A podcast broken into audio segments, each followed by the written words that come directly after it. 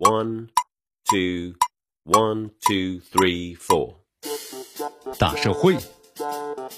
小新闻，新鲜事儿，天天说。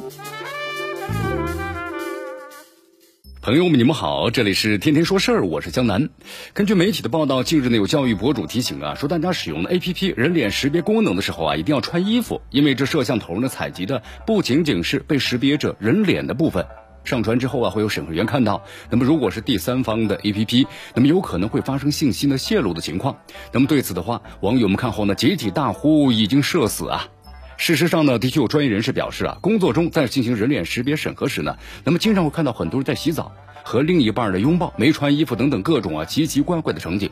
但是当这个记者询问人脸识别投不起的专业人士时啊，对方表示，热搜中啊 A P P 的人脸识别技术提供商呢可能是人脸识别技术中的中小企业，那么大公司的 A P P 不太可能出现的类似的情况。这人脸识别呀，不止拍脸，这确实有点害人呐。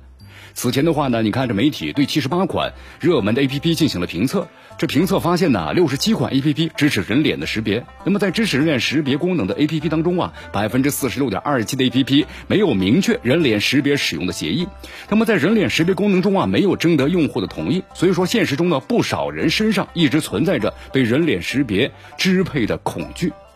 而这个 A P P 人脸识别啊，搜集的不只是人脸信息，还有可能搜集到呢个体或者更加私密的体征和生活。这在刷新了许多人认知的同时，也无疑会进一步加深人们对人脸识别的恐惧，令公众啊更加无所适从。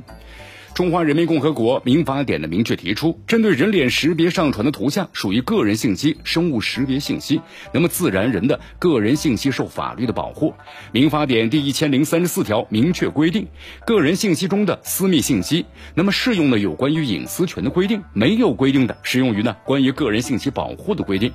因此，除了法律，那么另外有规定或者是权利人的明确同意之外，任何组织或者个人无权拍摄、窥视、窃听、公开他人的私密活动，更不能够以人脸识别的名义拍摄、窥视他人身体的隐私部位。那么以上行为呢，均属于侵害他人的隐私权。同时，根据信息安全、个人技术信息安全的规范，那么收集个人信息之前，应该向个人信息主体啊明确告知所提供产品或者服务的不同业务功能、分别收集的个人信息类型以及收集使用的个人信息的规则，比如说收集和使用个人信息的目的、收集方式和频率、存放地域、存放的期限、自身的数据安全能力等等，对外呢共享、转让、公开披露等等有关情况，并且获得呢个人信息主体的授权同意。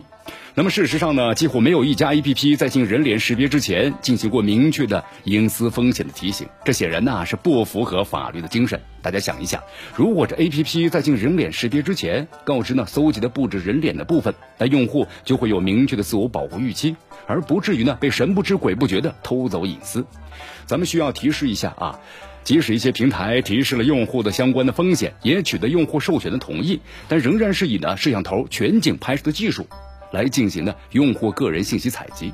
这样的举动啊，同样不能视为是同意了采集除头像之外的其他的私密部位。人脸识别不止拍脸，不是小事儿，那么应当呢引起监管部门的重视。因此，对具有了强大技术能力的软件企业、用户平台，需要呢监管机构加强对人脸识别技术的监管，尤其要落实对非法获取个人信息的企业进行了行政处罚、罚款等等。这个 AI 啊，人脸识别技术是先进的，但更应该注重呢使用技术的立场，加强企业使用人脸识别技术的监管，细化平台责任，是贯彻民法典隐私保护权政策的应有之义。这里是天天说事儿，我是江南，咱们明天见。